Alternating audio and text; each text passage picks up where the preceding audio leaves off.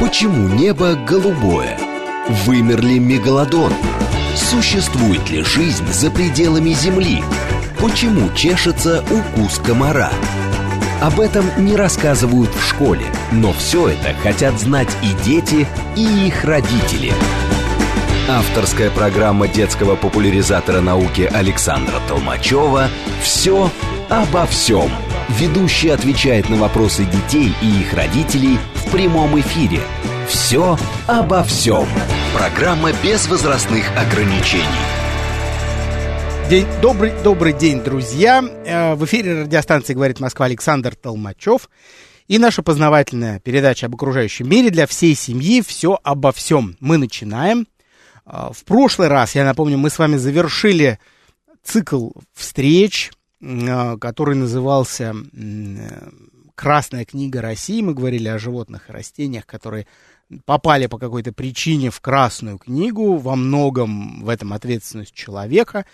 И мы продолжаем наши встречи уже под, э, уже в рамках нового цикла, который будет называться «След человека на Земле». Это мои устные рассказы для детей и их родителей о том, как человек э, изменил и как человек продолжает менять облик э, нашей планеты и природу.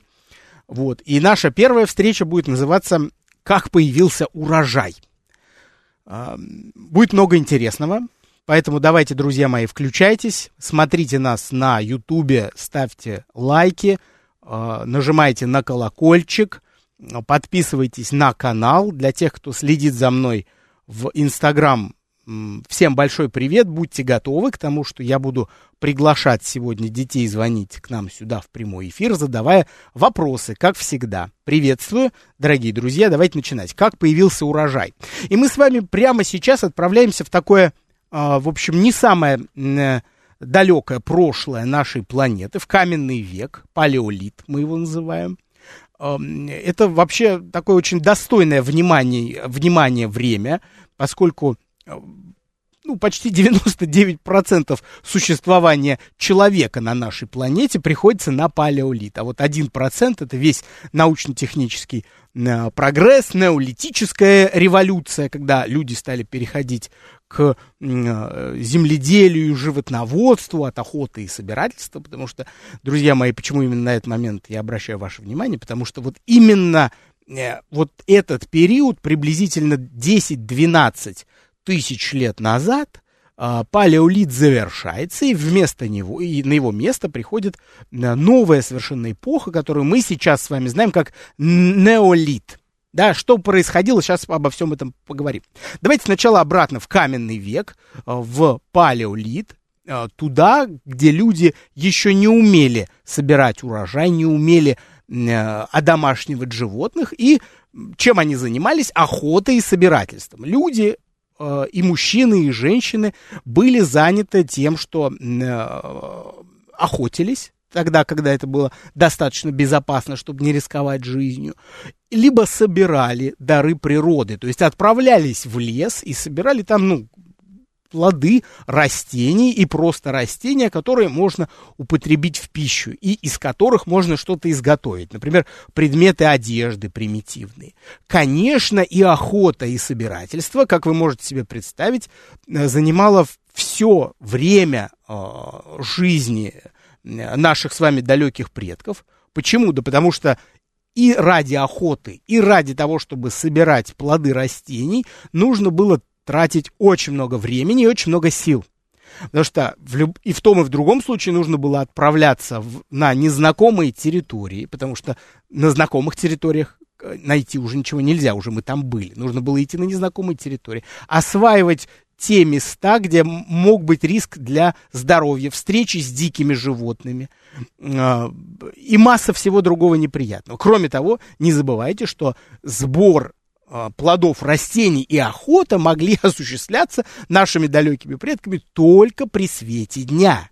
Это очень важный момент. Это значит, что времени, время было очень сильно ограничено, потому что в сумерках человеческий глаз уже не так хорошо видит, и э, из леса могут начать выходить там дикие животные, которые ведут сумеречный образ жизни. Как правило, это хищники, псовые, в частности, волки, которые могли человеку очень сильно угрожать, да? угрожать его жизни, угрожать э, слабым, немощным, тем, кто не умеет дать отпор. В общем, рисков было очень много. И тут человек, друзья мои, овладевает огнем. Это все тогда, в м, палеолите.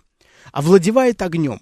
И э, огонь становится важнейшим, ну, как бы освоение огня становится важнейшей революцией для э, древнего человека. Просто ничего подобного ранее не было. Никаким другим инструментом Точнее так, никакой другой инструмент не давал таких потрясающих возможностей для человека. Человек, конечно, использовал орудия труда, да, какие-то палки-копалки, очень простые камни заточенные, ну, для того, чтобы убить, э, убить э, животное, да, вот, снять с него шкуру, там, разделать его мясо. Но огонь дал совершенно новые возможности для человека.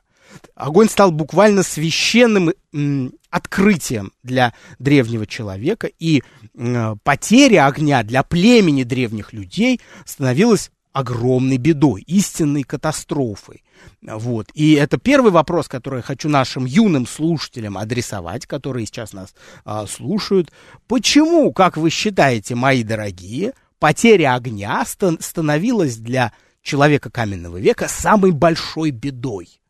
Как вы думаете? Конечно, любые версии я принимаю здесь и жду самого полного, конечно, от вас ответа. Те из вас, кто дозванивается к нам сюда в студию по номеру 8495-7373-948, как всегда, получают промокод для доступа к э, моему лекторию на сайте детлектор.ру. Давайте еще раз напомню вопрос. Почему потеря огня для древних людей становилась самой большой бедой?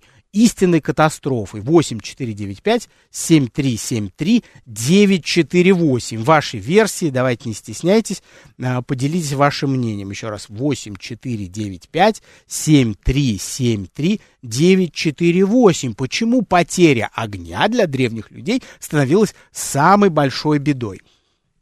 Алло, здравствуйте, алло. Алло, да, да здравствуйте. здравствуйте. Давайте знакомиться, как зовут? Паша, 12 лет. А, Паша, мы с тобой тот раз, по-моему, общались.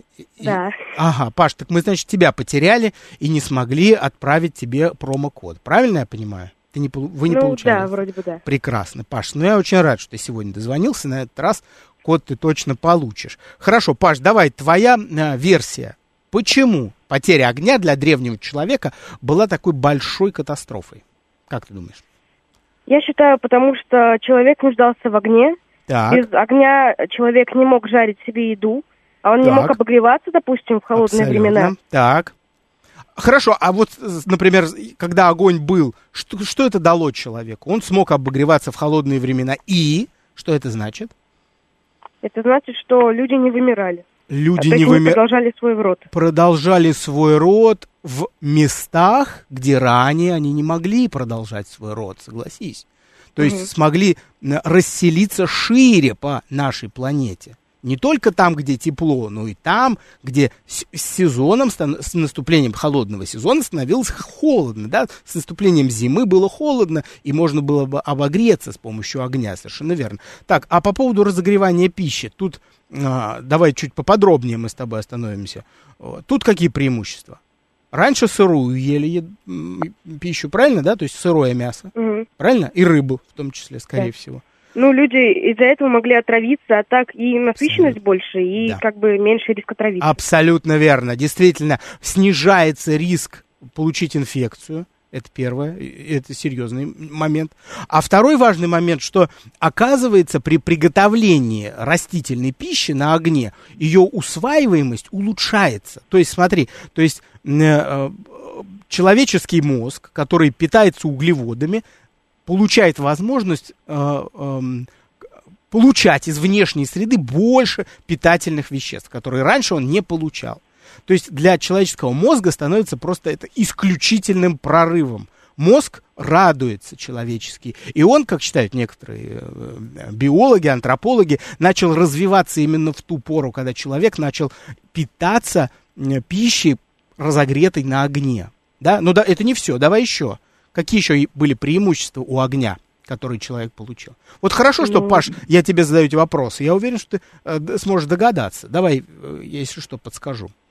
Ну, еще люди, да. я помню, нам рассказывали, изобрели э, глиняные принадлежности. Это... То есть, уронив их в костер, они э, стали, становились крепче. Это очень здорово, действительно. Обжиг посуды, но это произошло немножко позже. Тогда, когда уже случилась вот эта революция с переходом к земледелию. Ну, неважно, хорошо, в дальнейшем это понадобится, отлично. А по поводу охоты что скажешь? Огонь принес какое-то человеку облегчение в плане охоты?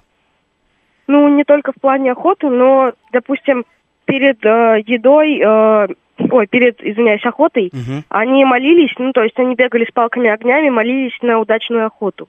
Так, ну это ну, как, знаю, как, был, как да. ритуал, красиво, согласен. А вот в плане самой-то охоты, вот смотри, сумерки. В сумерках охота уже невозможно было ранее, до того, как огонь человек освоил. Да. А после Он того, освещал, и можно Конечно. было поджечь шерсть животных. Да, можно, можно было еще загонять животных, потому что животные да. боялись огня, и можно было загнать, люд, э, люди могли загнать животных и буквально их там к обрыву и, и прижать, и э, начать забрасывать их камнями, камнями или копьями, и в результате того животные погибали, либо прыгали просто с обрыва и погибали, да, разбивались насмерть. Можно было бы их подобрать после этого.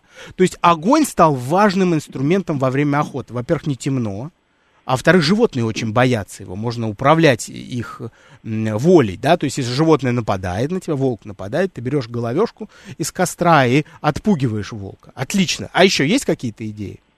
Каким образом огонь, какие преимущества давал человеку? Мы уже вопрос Еще? переформулировали, да.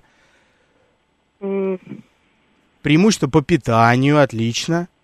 Отпугивание животных. А ночью? Ночью в пещере-то. Теперь Освещение? как стало? Конечно, ночью появился свет в пещере, а это значит, что человеку не нужно было с наступлением сумерек э, сразу ложиться спать. Человек мог заниматься своим домом, своим жилищем может быть, э, чинить одежду, э, шить одежду, создавать ее буквально из э, шкур животных в том числе. Мог сможет в будущем, как ты совершенно верно сказал, заняться ремеслом каким-то, приготовлением еды тогда, когда на улице уже стало темно, да, то есть в помещении появился свет, первое освещение. Все это, конечно, позволило человеку больше сосредоточиться на делах внутри дома, вот, и э, стать умнее, давайте упростим все, действительно стать умнее по-своему, вот, стать более искусным охотником. Но самая большая революция была впереди. Паш, э, я тебе очень признателен, во-первых, что ты позвонил, поэтому я, конечно, запишу твой номер, мы его не потеряем в этот раз. И я тебе желаю отличных выходных, хорошей погоды, отличного настроения, а мы продолжаем наш рассказ. Спасибо тебе большое, Паш. Все, спасибо, до свидания. Счастливо, до свидания самая большая революция была впереди, разумеется. Друзья мои, это та самая неолитическая революция, о которой я уже начал говорить. Это, она заключалась, собственно, в том, что, еще раз, около 10-12 тысяч лет назад, по всей видимости, женщины обнаруживают, что семена растений, которые находятся в плодах, мы теперь с вами это уже хорошо знаем, будучи брошенными в землю, начинают давать всходы, и появляются новые растения, которые дают точно такие же плоды, которые стали источником этих семян. И тут у человека, значит, одно связывается с другим, и человек понимает, что ради того, чтобы получить плоды растений, теперь не обязательно уходить в лес и рисковать там жизнью, рисковать здоровьем, а достаточно просто принести из леса семена растений и э, посадить их в землю прямо возле своего дома, возле своей пещеры или любой хи хижины, которую человек себе, себе строит, и выращивать буквально растения у себя рядом с домом. Кроме того, люди стали обнаруживать, что в а, абы какой земле, вот прям в любой земле, растения не растут вот так запросто. Им нужен какой-то особый уход – то есть нужно тратить время, силы на то, чтобы подготовить землю, для того, чтобы э, дополнительно ее поливать, оказывается. Вот.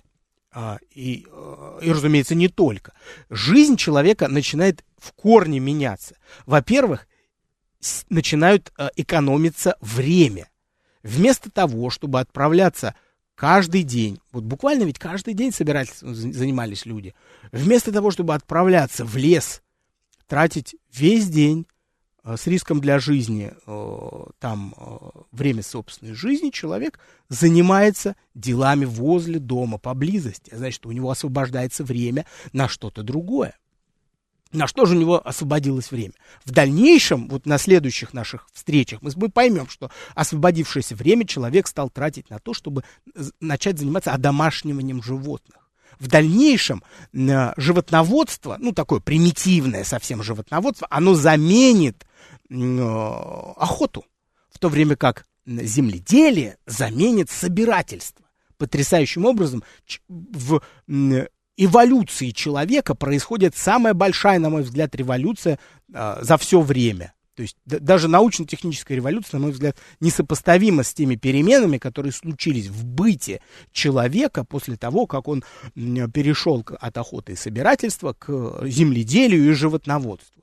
Жизнь человека становится безопаснее. У человека появляется, появляется время для того, чтобы э, заниматься животными, заниматься жилищем, заниматься искусством, в конце концов. А тяга к искусству у древнего человека, у, у человека каменного века была всегда. Мы с вами это прекрасно знаем. И вот даже на той картинке, которая у меня сейчас в трансляции в Инстаграме, видно, что э, человек занимается, что человек что-то пытается изобразить на скале. Наскальная живопись э, уже в, в летописи встречается э, приблизительно 40 тысяч лет назад, 30 тысяч лет назад. Да? На самом деле есть сообщение даже о 50 тысячах лет назад, когда вот появляются первые изображения наскальных, наскальные изображения разных животных, как человек охотится. Да? Ну, это, разумеется, охота, потому что до э, животноводства пока еще дело не дошло, когда люди начали заниматься искусством. И кроме того, появляется время на то, чтобы изучать мир, что крайне важно. Человек начинает создавать собственную концепцию мира. У человека появилось время оторвать глаза, наконец, от травы, где они искали плоды, от ветвей деревьев, где они выискивали, ну, тоже плоды повыше. Или э, оторваться, наконец, от охоты, э, если говорить о мужчинах, а, появилось время начать, начать, начать думать, а что же вокруг меня? И тогда у человека начинают появляться первые концепции мира. Там. Ну, об этом отдельно будем говорить, разумеется. Вот, давайте двинемся, наконец, э, вот про, в, у нас про урожай ведь сегодня тема. Э, двинемся к земледелию. Что ж там такие за чудеса? Дело в том, что э, человек не сразу обращает внимание на то, что его окружает э, не обычная земля, а земля так называемая плодородная. Потому что были земли пустынные, на которых мало что росло, от слова пусто, пустыня, а были земли плодородные. Человек заметил, что плодородная земля имеет даже какой-то другой цвет. И э, вообще само понятие почвы, на которой что-то растет, оно сыграет огромную роль э, в будущем для человека. А, давайте разберемся с тем, что такое почва вообще. Почва, друзья мои, это такой поверхностный плодородный слой э, земли, который возник в результ... под действием живых организмов, а также э, всяких физических явлений, типа атмосферные осадки, солнечное тепло, ветер. То есть, смотрите, почва – это такое образование э, на земной коре, на самой поверхности, которое возникает на стыке живой и неживой природы. Вот это очень важно понять. И состоит почва а, точно так же из неорганической части, из минералов, из а, камней, мелких, разумеется, из горной породы, очень мелко, а, очень сильно измельченной, и гумуса, так называемого. Гумус – это остатки растений и животных, которых расщепили бактерии, грибы и там микроскопические беспозвоночные, таким образом, что их могут использовать растения для того, чтобы э, произрастать вот, на, собственно, на этой почве. Любопытно то, что почва, э, хотя нам с вами она воспринимается скорее просто как какая-то грязь, ну, да, в бытовом представлении земля для нас это какая-то черная грязь под нами. На самом деле это совершенно уникальная по э, биологическому разнообразию среда. Ведь в этой самой грязи у нас под ногами живут и бактерии, и грибы, и, э, конечно, многоклеточные черви, э, насекомые, многоножки, моллюски.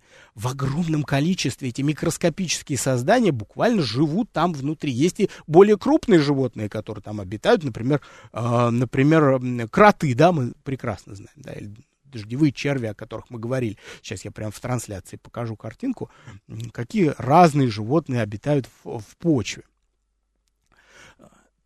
именно вот эти, э, эта органическая часть почвы делает ее э, подходящей для того, чтобы на ней могли произрастать растения. Но давайте не забывать, что кроме деятельности живых организмов на почву влияет, как я уже сказал, и другие явления природы. В первую очередь это выветривание. Вот давайте немножко два слова буквально об этом. Каким образом формируется неорганическая часть почвы, вот та самая, которая представляет, представлена маленькими камешками или песком в, в простонародье, так чтобы было просто, я именно так это формулирую. Э, горная порода туда попадает в результате того, что происходит выветривание более крупных частиц горной породы. Мы, значит, когда мы говорим выветривание, мы, конечно, не имеем в виду, э, э, что камни разрушаются под действием ветра, хотя это тоже имеется в виду. Под термином выветривания, друзья мои, подразумевается вообще любое разрушение э, горной породы, любое. Оно может происходить под действием, например, воды.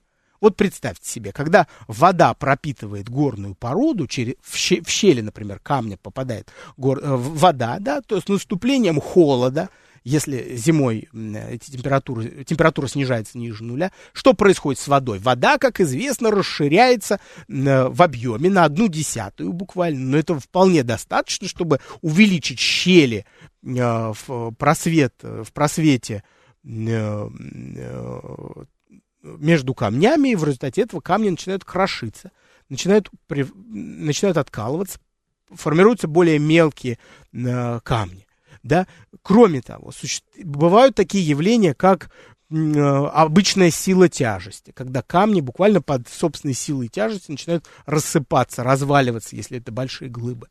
Известно такое явление, как сель, селевые потоки, когда грязь буквально рекой спускается с вершин гор и э, под э, собственной силой тяжести, под под действием э, вот этой всей массы грязевой камни трутся друг от друга, раскалываются на более мелкие.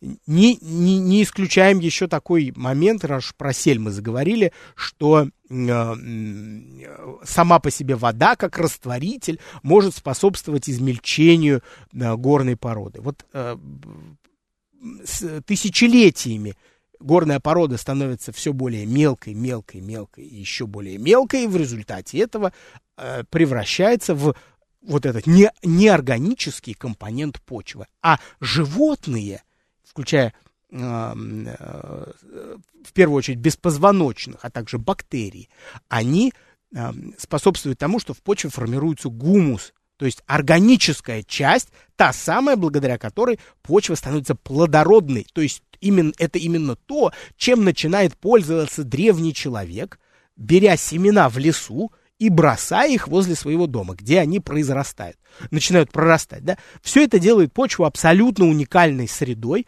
Э, и э, сейчас мы знаем, что почва является средой обитания для порядка одной четверти живых организмов на нашей планете. Это невероятно совершенно. То есть почва это такой очаг биологического разнообразия. Вот. Э, именно поэтому, еще раз говорю, для человека становится большой удачей, что человек бросает семена именно вот э, себе под ноги, и а, они начинают прорастать, и э, человек начинает собирать первый в жизни урожай. Вот. А то, что тут вроде все хорошо для человека, а вот что начинается после этого, в, в ходе э, этой э, революции, мы поговорим после новостей, друзья мои, не все так радужно. Почему небо голубое? Вымер ли мегалодон? Существует ли жизнь за пределами Земли? Почему чешется укус комара? Об этом не рассказывают в школе, но все это хотят знать и дети, и их родители. Авторская программа детского популяризатора науки Александра Толмачева «Все обо всем». Ведущий отвечает на вопросы детей и их родителей в прямом эфире. «Все обо всем».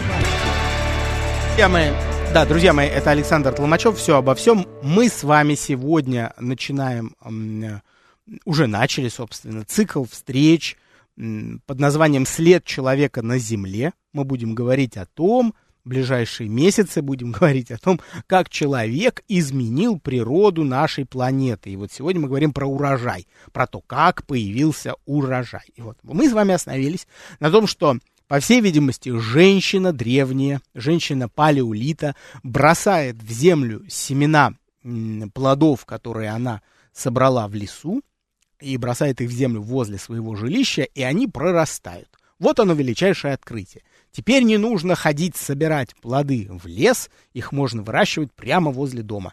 И вот тут человек сталкивается с проблемами. Первая проблема заключается в том, что растения, оказывается, не могут расти в любом месте. То есть любая почва не подходит. Если человек бросает семена, скажем, на, в, в пустынной местности, в запустыненной, там они не растут. Что-то не так здесь с этой почвой. Это первое. Второе, что оказывается урожай сильно зависит от погоды. Удивительное явление, да? А, и, то есть, что я имею в виду? Если температура была низкой, вот как, например, у нас, нам с вами в некоторых регионах России везет, в этом году у нас заморозки, низкая температура а, в теплое время года, или осадки обильные, или наоборот их отсутствие, то есть засуха, все это влияет на урожай, и урожай может быть снижен, либо его может не быть. При этом, разумеется, в, в некоторых ситуациях, наверное, бывают и очень урожайные года. Можно себе такое представить. Вот. Кроме того, оказывается, что растения, посаженные на новый, в новую почву, иногда не могут выдержать конкуренцию с другими растениями, которые уже росли на этой почве то есть с аборигенными видами, да, то есть у нас здесь уже, скажем, что-то растет, какая-нибудь сныть, и если мы рядом пытаемся посадить пшеницу, у нас, скажем, она не приживается, ну это как пример.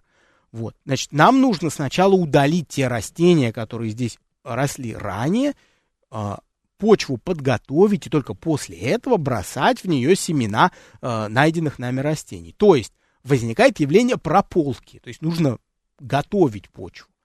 Кроме того, оказывается, человек открывает для себя, что э, впервые открывает для себя, что э, иногда посаженные им растения требуют удобрений, то есть подкормки. Это об этом, разумеется, догадаться ранее было невозможно, и человек начинает, ну, как-то по наитию изучать э, удобрения, то есть что можно подбросить в почву для того, чтобы она стала а, более плодородной. Вот после того, как человек э, начинает решать потихоньку все эти задачи, опять же, очень постепенно э, возникает целое учение о том, как следует готовить почву для того, чтобы что-то на ней сажать эти знания потихоньку накапливаются, они передаются из поколения в поколение. И вот э, в, настоя... в настоящее время подготовка почвы, как бы улучшение земель, прежде чем мы можем что-то на них посадить, мы называем таким сложным словом мелиорацией. Мелиорация, если совсем простыми словами сказать, это просто улучшение. Сделать так, чтобы эта земля стала лучше, она стала плодороднее. Вот. И э, когда мы говорим о мелиорации, мы, конечно, с вами подразумеваем не только полив. Хотя вот интуитивно нам иногда кажется, что, ну, чтобы улучшить э, почву, надо поливать просто, и тогда она будет более плодородной. Ну, нет, конечно. В некоторых случаях нужно, напротив, уменьшить количество влаги, которое имеется в этой почве. Если мы это делаем, мы занимаемся осушением, и таким образом готовим большую, скажем, если мы болото осушили, убрали оттуда лишнюю влагу, то вот на этой очень плодородной почве, в которой ранее было много ила, мы убрали влагу оттуда, в итоге э, на этой хорошо удобренной почве может что-то у нас теперь расти на месте осушенных болот. В то время как, когда здесь было очень влажно, расти, ничего бы не росло, разумеется. Вот. Кроме этого, помимо там осушения или дополнительного при подведения воды, орошения, возможны э, такие задачи у мелиорации, как усиление рыхлости почвы, повышение рыхлости, да, я так уж говорю примитивно, но зато вам понятно, о чем, что я имею в виду. То есть почву надо разрыхлить. Иногда почву надо выровнять, да, в том случае, если мы сажаем что-то на поле, э, которое имеет некий наклон, то нужно учитывать, что влага в этом, с этого поля будет утекать, стекать, стекать под действием силы тяжести, под наклоном. То есть это поле, сколько бы мы его ни поливали, оно всегда будет, э, ему всегда будет не хватать влаги. Вот. Кроме того, очень серьезная проблема здесь возникает, что питательные вещества из этой почвы после того, как на нее выпадают осадки, они будут вымываться. Они потихоньку будут вымываться оттуда, их будет уносить э, совершенно в другое место. И почва, будучи, если она наклонена, то э, такая почва быстро станет непригодной для роста, да, на ней перестанет что-либо расти. Таким образом, человек потихоньку изучает мелиорацию, э, становится отличным земледельцем, вот, развивает эту науку, появляется интенсивное земледелие. Это когда, например, у человека совсем маленькая лужайка есть, вот на ней он выращивает свои овощи, фрукты, заботится о них тщательно, и они прекрасно плодоносят. Либо, например, э, это интенсивное э, земледелие, да, а есть экстенсивное, то есть когда напротив территория очень большая, обо всем не позаботишься, но урожай большой в силу просто большой численности саженцев, высаженных а, растений, поэтому а, урожай становится обильным. Вот человек развивается, а, тысячелетия идут, все прекрасно вроде бы. Но с течением времени становится понятно, что человек, завоевав колоссальные земли, территории нашей планеты под сельскохозяйственные угодья совершил что-то необратимое. И что же это такое? Давайте-ка здесь э, разберемся. Я уже говорил о том, что почва и вот та иллюстрация, которая у нас остается сейчас на трансляции, она не случайно, э, она не случайно я ее не убираю здесь. Дело в том, что вот такое биологическое разнообразие, которое известно, которое мы знаем про а, почвы, оно оказывается очень уязвимо. А, и уязвимо в первую очередь для воздействия а, со стороны человека. То есть все те изменения с почвой, которые совершает человек, осушает, наоборот, добавляет влаги, добавляет удобрений, скапывает верхний, наиболее плодородный слой. Все это ведет к разрушению естественной среды обитания тех самых, в основном беспозвоночных, но и позвоночных в том числе, животных. А это, в свою очередь, приводит к тому, что почва перестает быть резервуаром, колыбелью жизни для э, земной поверхности почва становится разрушенной. Мы называем такое явление, как эрозия.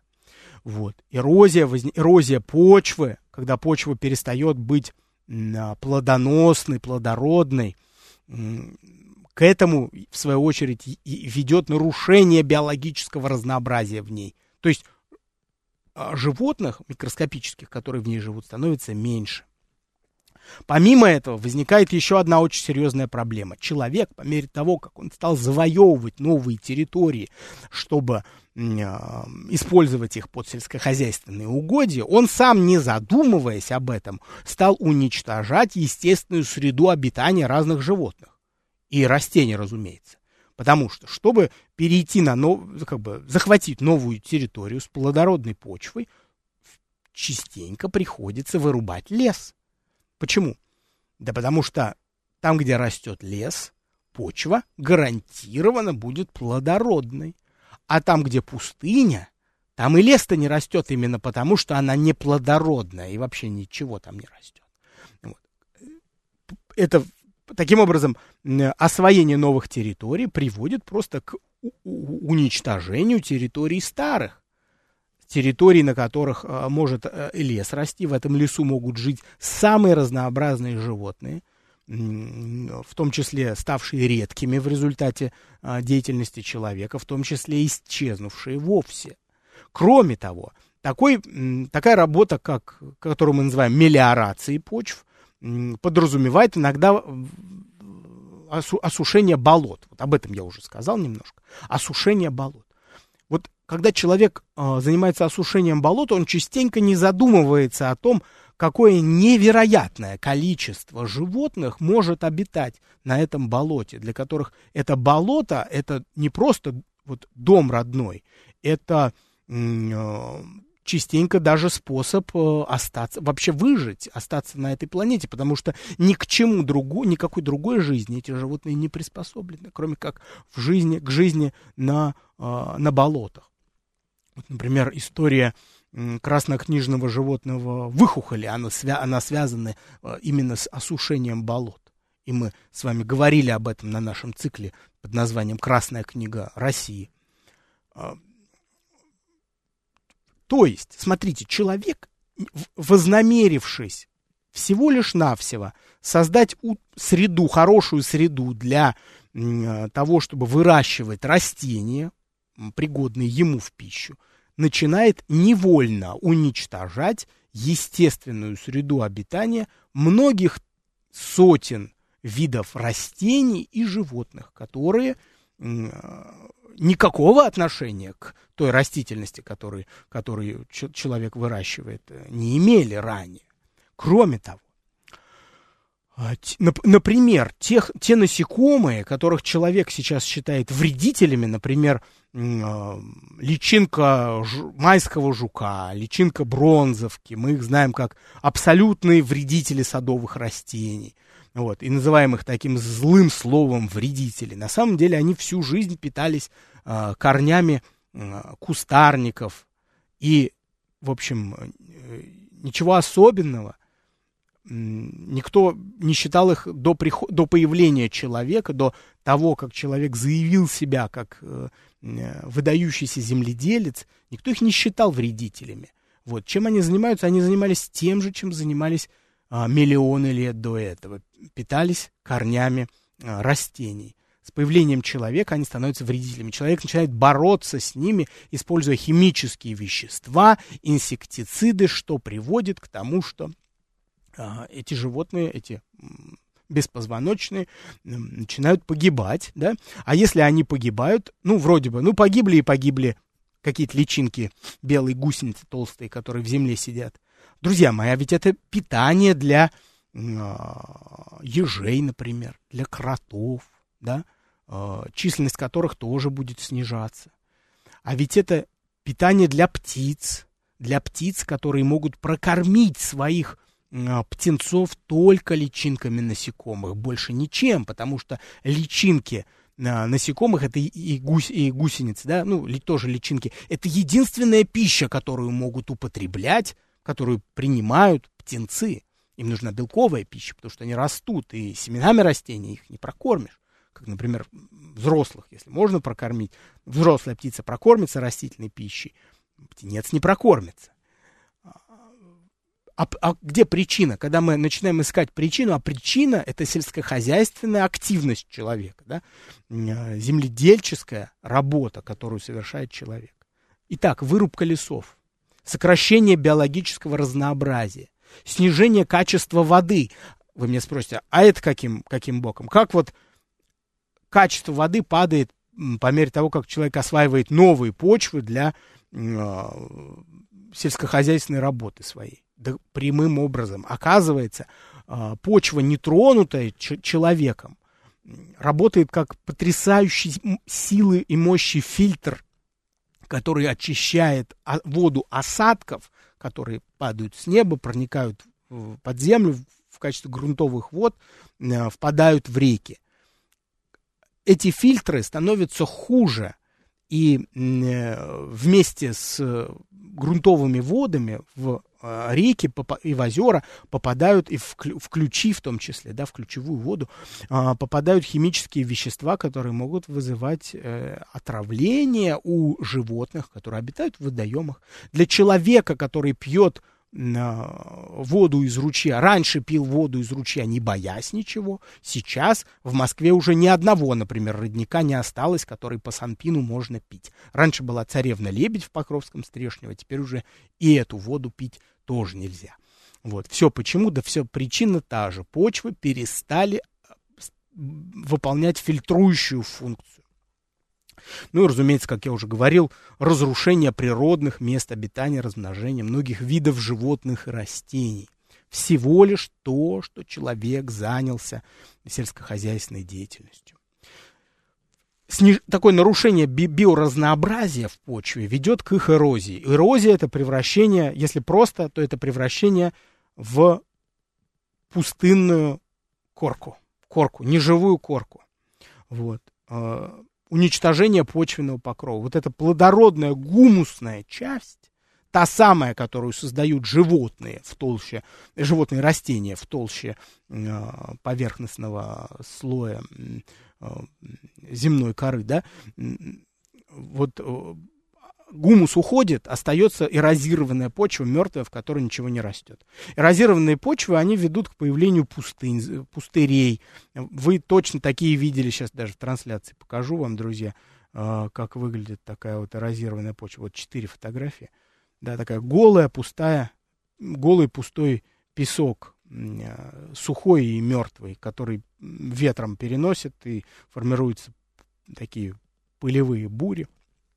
Вот мертвая почва, на которой ничего не может вырасти, при том, что раньше на ней что-то росло. Таких пустырей, пустынь становится все больше и больше на нашей планете. Что делает человек, когда почва запустынивается? Человек начинает искать места, где почва еще не испорчена. А где она не испорчена? Там, где растут растения. А это где? В лесу приходит человек в лес, начинает вырубать лес для того, чтобы осваивать эти территории под сельскохозяйственные угодья. Вот так. Мой вопрос вам, дорогие мои юные слушатели. Телефон, напомню, 8495-7373-948. Почему а, от эрозии почвы, почему эрозия почвы опасна не только для животных и растений, но и для человека не в меньшей степени. Вот смотрите, вы сейчас, те, кто в трансляции в Инстаграме, видите а, вот эти пустынные почвы, да, совершенно верно, да, и вопрос вам еще раз внимательно. Почему от эрозии почвы страдают не только растения и животные, а и человек не в меньшей степени? 8495-7373-948. Давайте попробуем.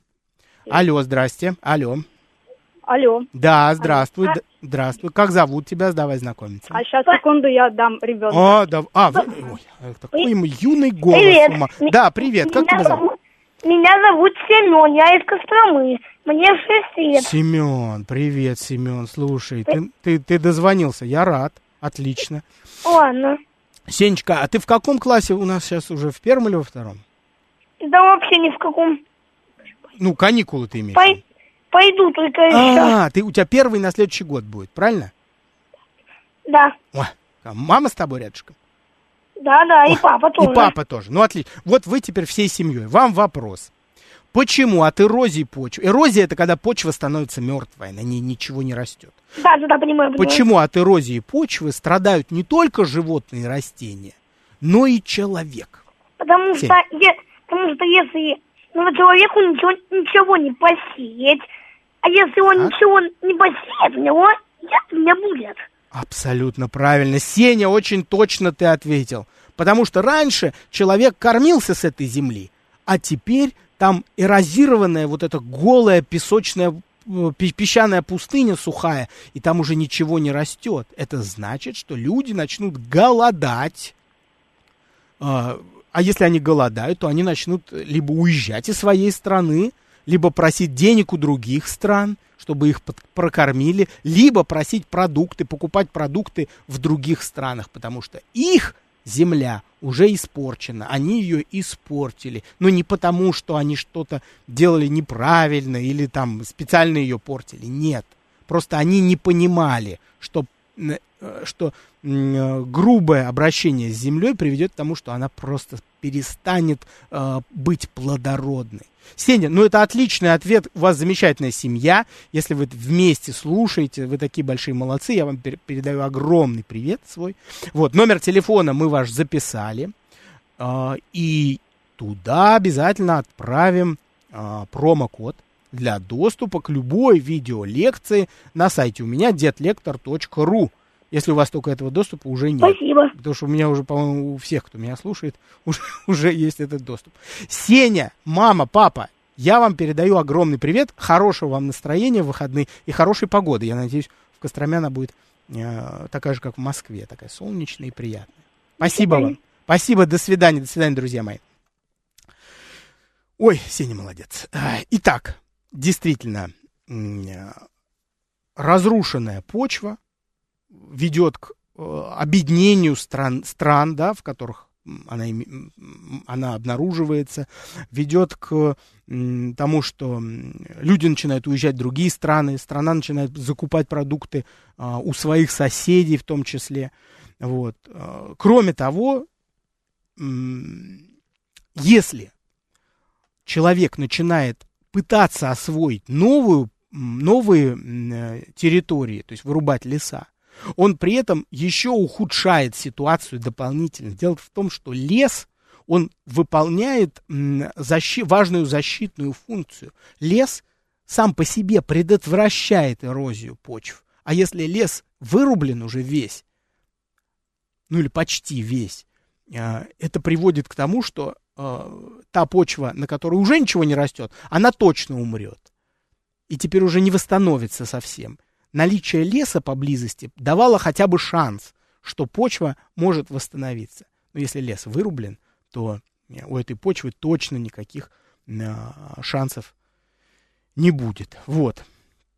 Таким образом, друзья мои, давайте короткий итог мы с вами подведем, что человек, желая э, выращивать какое-то одно или два или ну три максимум растения, там рожь, ячмень, пшеницу на больших территориях, совершенно невольно нарушает э, важнейший биологический закон. В природе все существует в разнообразии. Я об этом не раз говорил, когда рассказывал про коралловые рифы на, на коралловых рифах э, сосредоточены около четверти всей э, жизни в океане.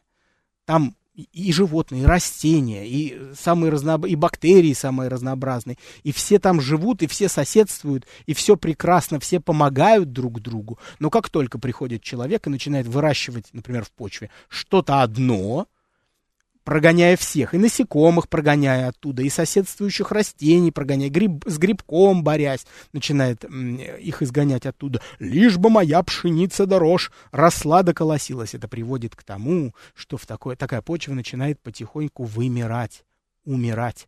Поэтому э, в прошлом люди давали почве возможность несколько лет отдохнуть, как бы не, не засевали ее. Отдых почве обязательно нужен, потому что почва хоть немножко нарастала – питательных веществ поднабирала, после чего снова ее засевали. Таким образом, вы видите, друзья мои, что земледелие это сложнейшая наука, важной частью которой в современном мире становится сохранение биологического разнообразия почвы. Не выдаивание, вытаскивание из нее всего, чего только можно, а сохранить, сберечь то, что было до нас. Сегодня, друзья, у нас была первая встреча в рамках нового цикла. В следующую субботу увидимся, услышимся, будем говорить о следе человека на Земле.